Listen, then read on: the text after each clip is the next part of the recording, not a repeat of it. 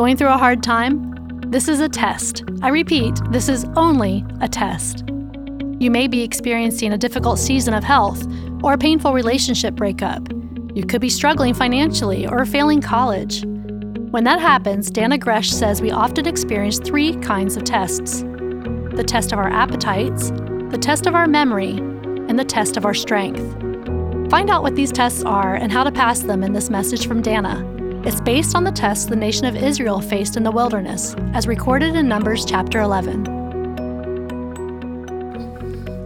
I want us to be women who hold God's word and use it accurately, not women who hold God's word and use it how we want to hear it. And um, that's a really important distinction because there are a lot of people today who, through their craving, are using God's word and they're making it say what they want it to say. And this is this is a sentence as I was thinking about this, I wrote down and I sat back and I went, that's too good for Dannah Gresh to have thought it. That had to be Jesus helping me. So here's what I wrote down It's easy to conform the Word of God to be our comfort rather than do the hard work of conviction so that we conform to the Word of God. It's easy to conform God's Word to our comfort rather than do the hard work of entering into conviction so that we conform to the Word of God. And we're in a season right now that I think we can be, it's easy to crave the comfort. And I think God does want us to comfort. I think God does want us to be comforted by Scripture, but it's not quite as easy as we sometimes make it. I want to tell you that what we're going through right now, I believe absolutely without a doubt, this is only a test. I repeat, this is only a test, it's a drill. And um, the epic problems that we're going through in this world the confusion, the division, the fear, the political unrest, and all of your personal problems inside that it's just a test. So I want you to imagine with me, some of you won't have to imagine too hard that it's almost finals week, right? So some of you guys are approaching that in days. And finals are not fun. Whoever was like, yay, it's finals week, I know some of you probably did. Raise your hand if you were that person. Anyone? Yeah, I, why did I know? There's always one in every crowd who's like, thank God it's finals week. The rest of us are like, when is this going to be over, right? So during finals week, you're just kind of like, I don't really want to read. Like, it's why is finals week always in the spring when it's so good to be outside, so fun to party, and, you, and the weather is just calling you? You want to go, but you got to study the chapter. You got to study the chapter so you can pass the test, right? And then the friends are like, hey, Friday night th- thing. And you're like, no, but Monday at 8 a.m., I got this test. And you're like, I want to go with the friends Friday night. And so you go with the friends Friday night, and then you sleep in Saturday morning, and then you make yourself a tall stack of pancakes. You smother them in Mrs. Buttersworth. It is glory. It is comfort. It is awesome. And then Monday morning, 8 a.m. shows up. The test. You didn't do the hard work. You didn't study the chapter. You didn't read the chapter. You didn't do the hard work. You're not prepared for the test, and so you cheat. Pass or fail, how's it feel? Comfortable? Are you comforted? Does that feel good? No, because when we cheat, it's a shortcut to the comfort. And God's tests invite us to take the long road to the comfort. His tests that He brings to us in our lives, they take us to the hard work of finding the comfort. Now, it does bring us the comfort. Because if you take that test and you've studied and you've rolled up your sleeves and you've read the chapter and you've applied the chapter and you've understood the chapter and the chapter makes sense and you get to the multiple choice questions, I hated the multiple choice questions. I was the only girl who loved the, the essay tests. Give me that big old scary empty book and let me write an essay. I can do that, but the oh multiple choices, I had hives. But then I'd pass it and it felt so good. I was comforted. I was comforted by the hard work of passing the test and earning that passing of the test. I'm telling you that whatever you're tired of right now, whatever you're going through right now, it's just a test. It's just a test. Diapers, dishes, deadlines, it's a test. Pandemic, politics. What other P can we think of? Painkillers? It's just a test. It's a test. Are you going to pass it? I refuse to send you out of here today with comfort verses that will give you a short cut comfort that is not lasting, that does not enable you to pass the test that God has you in right now, because I want you to come out shining. I want you to come out with the true comfort. I want you to come out to know I studied, I read the chapter, I took the test, I passed, and God saw me do it. So um, let's go to class today. We're going to go to class today, and um, it's going to feel good in the long run, but these are definitely not Pinterest friendly verses we're going to look at.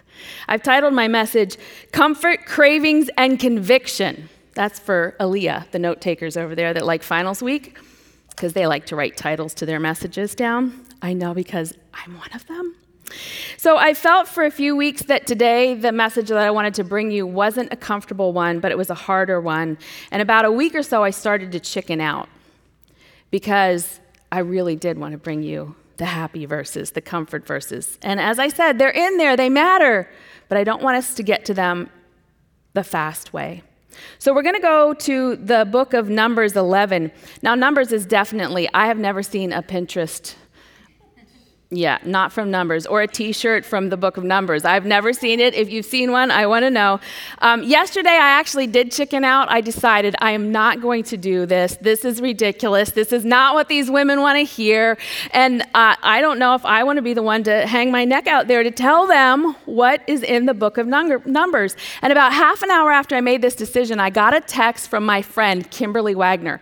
And she and I are in this group, this thread of women from all across the country. They're in leadership leadership at some level, and we pray for each other and we share things with each other. We've gathered, we knew about Zoom like eight years ago, so we gather every month in Zoom and we pray for each other. And she sent this. This is, I want to read it to you exactly what it said.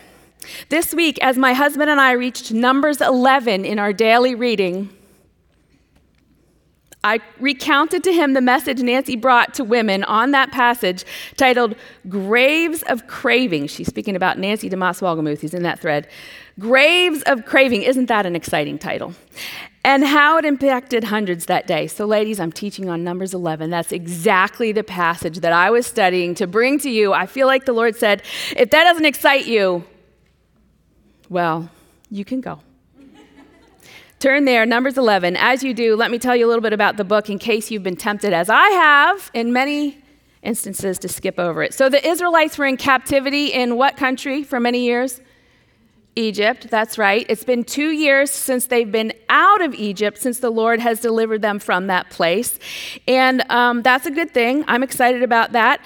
But they have been really frustrated and um, they've been grum- grumbling. Now, I would be too, because ladies, they've been camping for two years. Not glamping, as in glamour camping, but camping for two years with toddlers. Okay?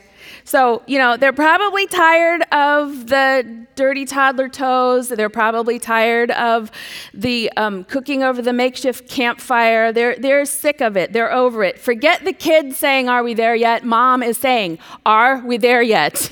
Please tell me we're there yet. And of course, they're not. These women are at their wits' end. And if you look back at um, Exodus, they've already collectively decided, hey, let's all have pity parties together, right? Like four times they've had pity parties. And God has showed up every single time in those pity parties with a miracle. Ooh. God has showed up in every single one of those pity parties with a miracle. One of those is manna. They're like, we're hungry, we're hungry. They've run out of livestock, they've run out of the food supplies. That'll happen if you're camping for two years. You're gonna run out of stuff, right? They couldn't run down to the little tiny, whatever general store that has like you know, Holman's bread and a can of beans and get some. They were out and they were hungry. And God shows up with a miracle manna. But they're tired of the manna. I don't blame them. Listen, there's two things about manna that I'm very excited about. One is when I get to heaven, I'm going to say, Jesus, can I see the jar of manna? Could I taste one? For some reason, the manna has always intrigued me. I want to know what was it. Uh, this week, I was actually studying what could it have been, and there's some, you know, there's always these scientific theories of what it could have been. And in that region of the world, there's some insect poop that could qualify for manna. It looks like what's described in the Bible. It tastes like what's described in the Bible. I don't know who tasted it. I don't want to know who tasted it. Um, and I'm like, okay, I'm just going to settle for a miracle of God. We'll just go with that. But there's this miracle of provision of food, and they're tired of it. Now, the other thing I know about manna, not only do I want to see it, um, I don't blame them for getting tired of eating the same thing every day. Anyone? Like my husband's always, when he goes on a diet, let's just eat the same thing every day. We'll have the eggs for lunch, we'll have the turkey sandwich for, for dinner, and whatever. Like, and I'm like, I can't do that. I, I, don't, I need the variety. So I don't blame them. But here's the thing in the middle of all the manna, the miracle of the manna, in the middle of all the camping, they had become complainers. They had become grumblers. Been there, done that. You? And here's the thing I think that um, we've become complainers and grumblers this past year. And I think some of our I think some of my opinions anyway are right about the situation. But we have become complainers and grumblers, right? And I, will say this, and maybe it's just because most of the people I follow on social media are believers, but I feel like the Christians really look like complainers and grumblers. I think we do. I don't think we look like thrivers. I don't think we look like strong believers. I don't think we look like faith filled people. I think we look like loud, complaining, pity party grumblers. That's what I think. You can tell me your opinion about that later. Right now, I have the mic, so I get to share my opinion. But I'm concerned about it, and it's one of the things that turned me to this passage. And so um, I wish I could teach on the passages where God makes the miracle decisions, like the manna and the other things he does in Exodus, lots of miracles. When we get to Numbers, he's like, okay, you've complained a lot. It's been two years. I've shown up, I've been faithful, I've provided every time. Now we're going to go to school. We're going to read the chapter. We're going to learn the lesson. We're going to apply. The miracle time, that was then. Now we're going to learn. So today we're going to go to we're, we're going to go to school and we're going to learn. We're going to learn what we need to learn from the Lord so that maybe we can walk through the rest of this test well. So let's turn to the book of Numbers, verse 11. And before I read that to you, I want to read this to you and remind you that this is only a test. This is from Deuteronomy 8 2. It tells us, The Lord your God has led you these 40 years in the wilderness that he might humble you, testing you.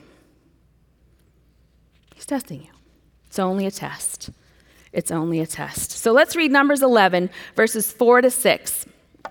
It says, Now there now the rabble that was among them had a strong craving. Okay, right away I circled the word rabble and I wrote in the margin, I don't know what they are, but I don't want to be the rabble.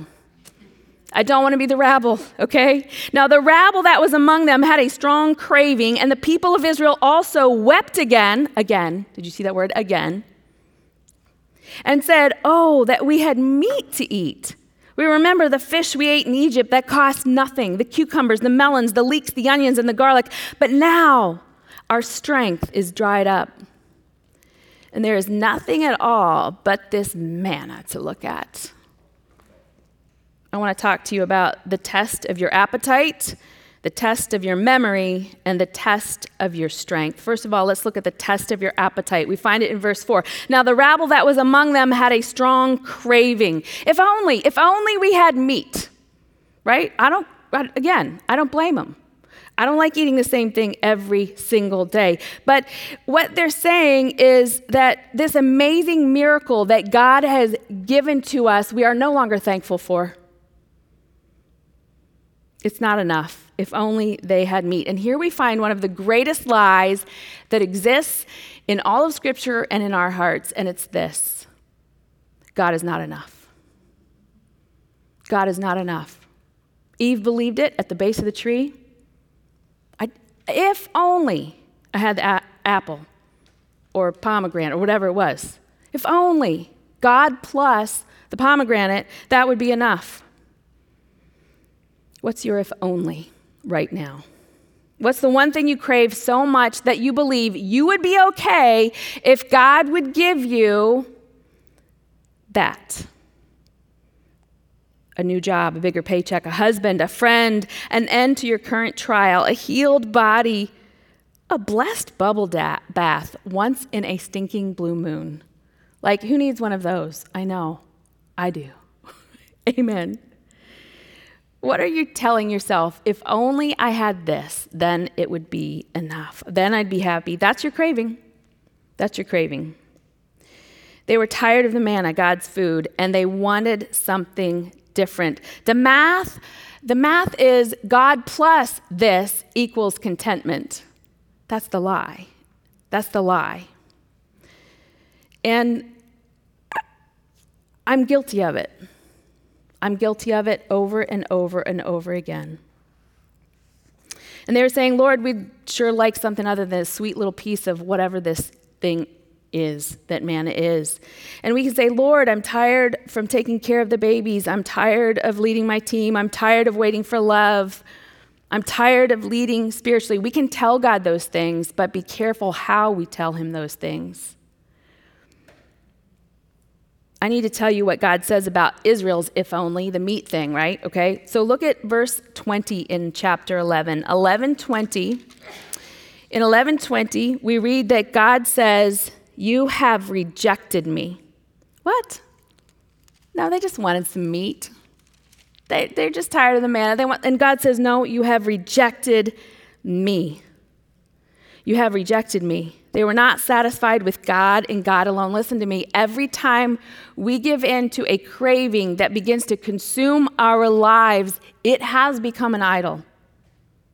When we need God plus fill in the blank, that has become our idol. Now, how does the idolatry turn out to them? for them. How does the idolatry turn out for them? I want to tell you because this is really important.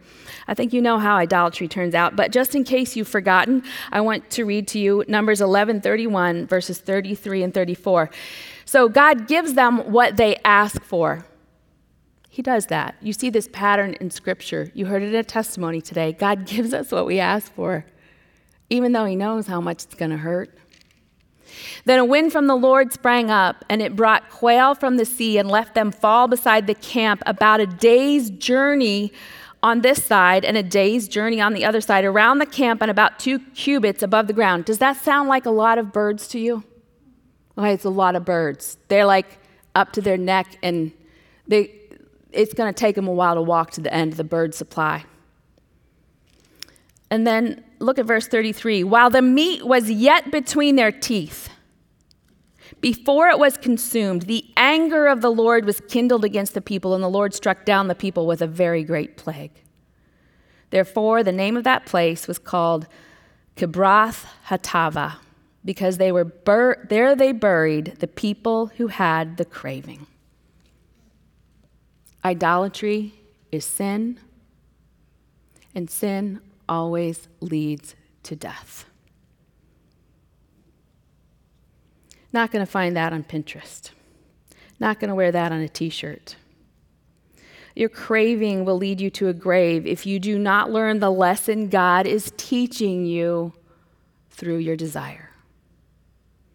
Learn the lesson God is teaching you through this desire, whatever your craving is, whatever your if only is. I'm going to assign some chapters for your homework because you got to read the chapters to pass the test. And so, your chapter to pass the test of the cravings, one of them is Philippians 4. The whole chapter is good if you've got a craving in your life. Meditate on it, soak in it, read it tonight when you go home if this sounds like it's something you need to study for. But let me just read verses 6 and 7. Don't worry about anything, instead, pray about everything. Tell God what you need and thank Him for what He has done. Then you will experience God's peace, which exceeds anything we can understand. His peace will guard your hearts and minds as you live in Christ Jesus. How do you pass the test? How do you pass the test of your appetites? Tell God what you need. Tell God what you need. It says it right there, black and white. Tell God what you need and thank Him for what He has done. Just as the craving has a math equation God plus something equals contentment or enough. Contentment has a math equation too. Tell God what you need plus thank Him for what He's done equals contentment. Be content with what he has provided. Listen to me. I know that when I'm saying this, that it could be hard because some of the things you've shared a need for, a craving for, a, a, a missing of, they're very, very precious things. And so I, I don't want to speak about this as if I haven't felt the need for God's comfort when I have a craving. And so I want to go back just a few months in my life to when the thing I was begging God for, the craving I had, was that my baby granddaughters would be born alive. It's pretty precious. Even there, tell him what you need, thank him for what he's done. Tell him what you need, thank him for what he's done. I every night I would get on my knees in the sofa in my bedroom and I would say, God, I need you to let these babies be born alive. I need that. And it was hard to find what to be thankful for, so I always came to this Lord, thanks for putting Addie and Zoe in Aaliyah's tummy. I had that. They were in there, and they were safe for today, for now, as far as we knew. I did the math equation for contentment. Now, did that mean I felt comfortable? No. So, you know what I had to do every single stinking night is comfort my heart with truth. And I did that. I'm going to have the girls pass out. Um, uh, it's my comfort tools, okay? It's a list of my comfort tools. And the first tool on there is um, an album by Christy Nockels called Be Held Love Songs for the Beloved. Have any of you ever heard this? They're lullabies and they're beautiful. My, my grandbaby girls love them, but they're, they're for me. Love songs for the beloved. And I would go to sleep at night, usually with tears wetting my pillow. God, I need you to heal those babies. I need you to protect those babies. Thank you, Lord, that they're in Aaliyah's tummy, safe and sound right now. And then I would have to fight back the fear with a comfort tool. It's okay to comfort yourself. It's okay to comfort yourself. Now, there's another chapter I want you to study when it comes to the test of cravings, but I'm going to save that for just a few minutes. Let's move on to the test of our memory. In verse 5, we see this. Let me read verse 5 to you again, lest your memory does not hold it. It is, after all, test of the memories. We remember the fish we ate in Egypt that cost nothing. Of course, it cost nothing. They were slaves. You feed slaves because you want slaves to work. That's how it, the whole thing works. You feed them. Because the next day you can say, hey, go build bricks. And by the way, no straw today because we're mean and hateful and we don't like you and we want it to be really painful and awful for you. And yes, there will be free fish at the end of the day. They'd forgotten. They'd forgotten. Oh, we remember the fish we ate in Egypt that cost nothing the cucumbers, the melons, the leeks, the onions, and the garlic. Now, maybe if you're Leah Call, that sounds like a really yummy plate of food. She likes her veggies. I just watched her eat a salad with mustard on it. I had to ask her about it. She said it tastes delicious. You can try it sometime if you like, but there's a woman who loves her veggies.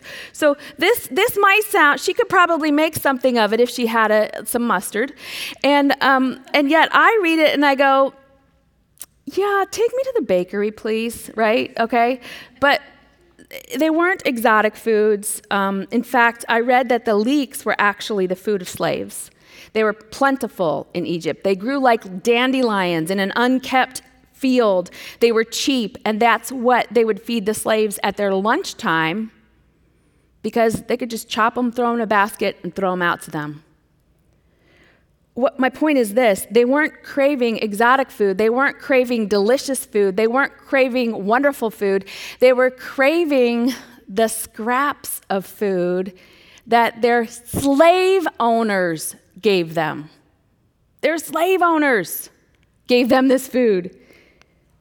And i actually was thinking this morning didn't they get sick of those leeks the same way they got sick of the manna?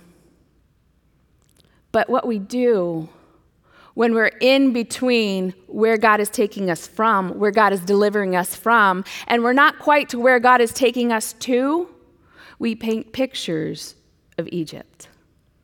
We paint pictures of our Egypt and we leave out everything it lacked and we fill in all the things we didn't like. We paint over them to make them such a beautiful, idyllic picture. We forget what God's delivered us from and we forget where God is taking us to. Um, we grumble. We complain.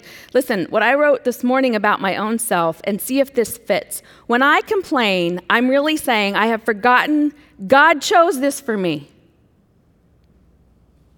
I have forgotten God's authority and God's right to rule over my life. Anybody else forget those things? I call it spiritual amnesia. Do you ever have a case of it? Do you ever have a case of spiritual amnesia um, where it's just been a really long time since you've spoken a word of gratitude or praise for God? Because you're not looking to Him, you're looking to all the stuff in your world that's wrong. Is your heart content where you are today? No matter how hard it may be, no matter how precious the cravings you have may be, is your heart content where you are today? If it is not, you will never be content. I learned this one on the hot pavement of life. I tried to be content by fixing everything in my world all around me. Never worked had to get down to the fact that God was enough. Is your heart content where you are? Remember, Paul said he was content in a cold, dank, rank jail cell. He was cold there, he wanted a cloak, but he was content in that place. If you're not content, you might be struggling with spiritual amnesia. You might not be passing the memory test right now, so let me school you up. I once heard that to remember is to put back what is dismembered. Tim Keller said that in a message I was listening to you to, to, to. I love him, I adore him. Much as you would reattach a limb that has been dismembered, sometimes the act of spiritual memory is putting back what is not there anymore. The contentment of, look what you did to deliver us from from slavery. Look how you took me from that bondage. Look how you rescued me from this. Yes, I'm in the wilderness and I'm in the between place, but I can be content here. We put back our faith. We put back our trust in God. We put back our certainty that He is in control and He chose this for me. He chose this for you. I want to go back to that passage in Deuteronomy 8 2. I referenced it a little while ago. I want to read the whole thing to you. You don't need to turn there. It, it reads, And you shall remember, remember, put back what is not there. You shall remember the whole way that the Lord your God has led you these 40 years in the wilderness, that he may humble you, testing you. Remember, this is only a test. A test of what? To know what was in your heart whether you would keep his commandments or not. Testing to know what? To know what's in your heart. What's in your heart? God's testing you to know what's in your heart. If it's con- if it if you're discontent, I want you to know this. It's not a condition of your life. Write that down. Discontentment is not a condition of my life. Whatever's wrong in your world, discontentment is a condition of your heart. Luke 6:45 tells us that out of the abundance of our heart, not our bank account, not our love account, not our power account, out of the abundance of our heart the mouth speaks. Is your mouth complaining and grumbling or praising God? Is your mouth telling God what you need and thanking Him for what He has done? Or are you grumbling and complaining? That proves what's in your heart at least according to God's word. That's why Proverbs 4:23 teaches us, "Keep your heart with all vigilance, for from it flow the springs of life." If you have spiritual amnesia, you do not have a condition in your life that needs changed. You have a condition in your heart that needs changed. And here's the chapter you need to study or one for the test of your memory. James 1 and I'm just going to read 2 and 4 to you. James 1 is awesome. And we're actually going to practice this right now. We're going to actually apply this one just right now. We're going to roll up our sleeves and do it.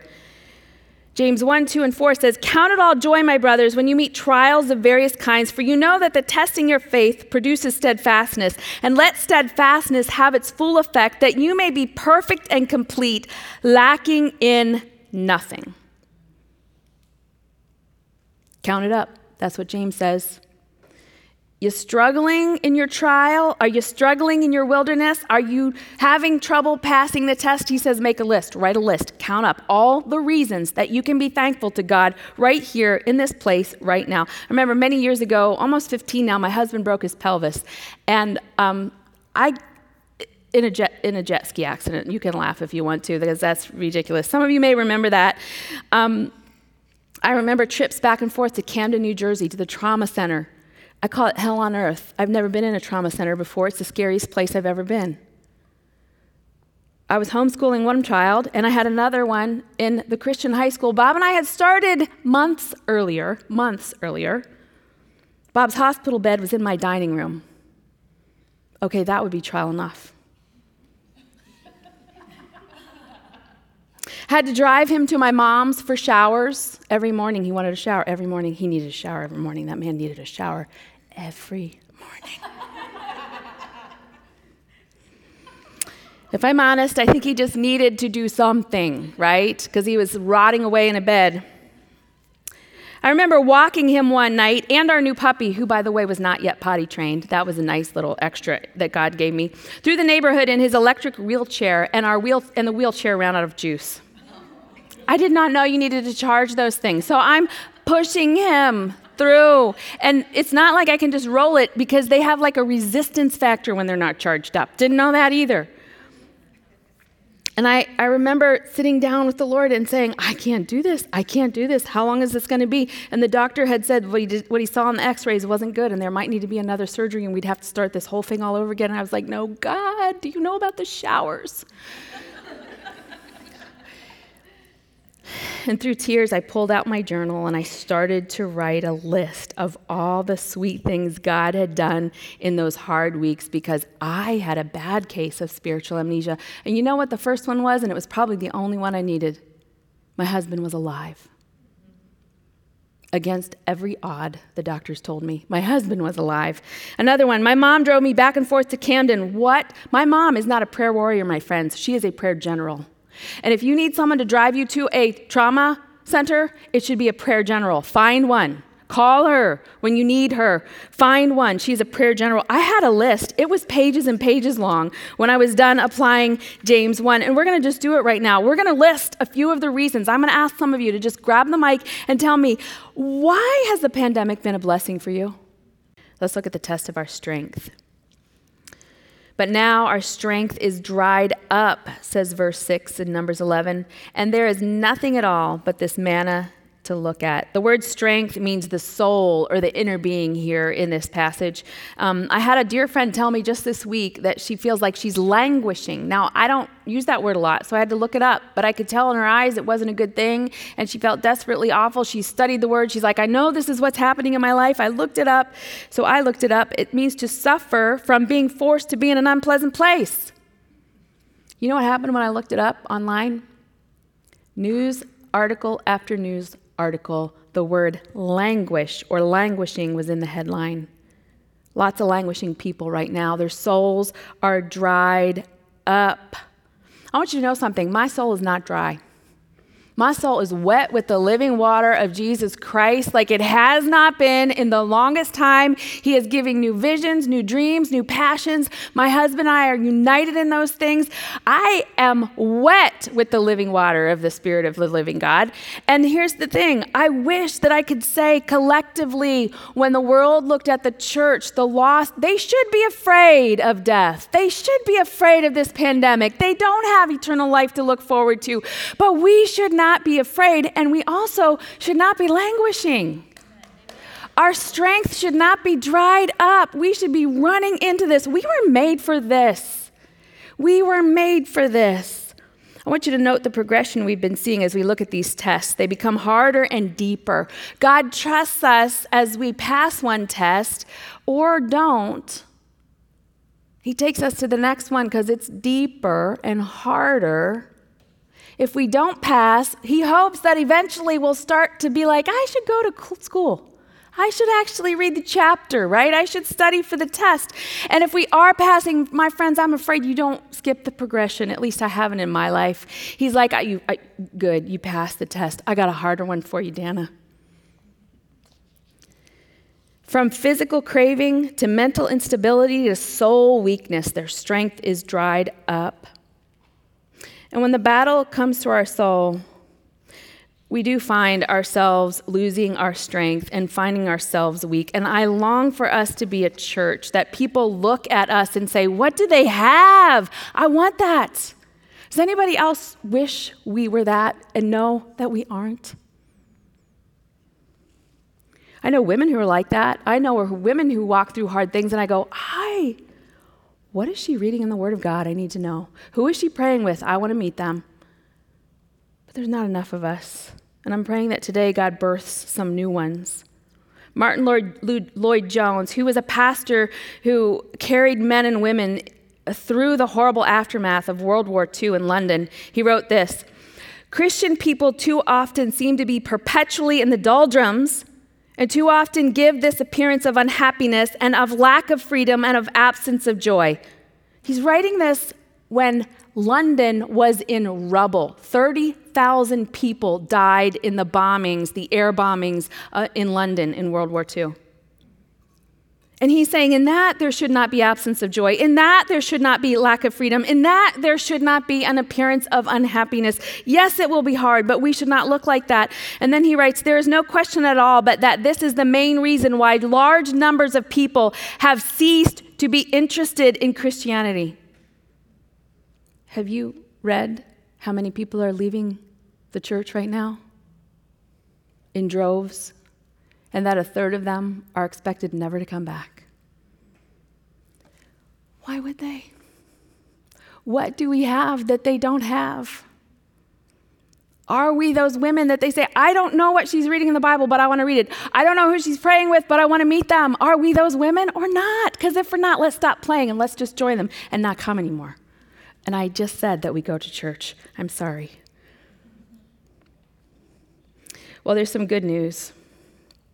The first is that we are the church and we carry it with us.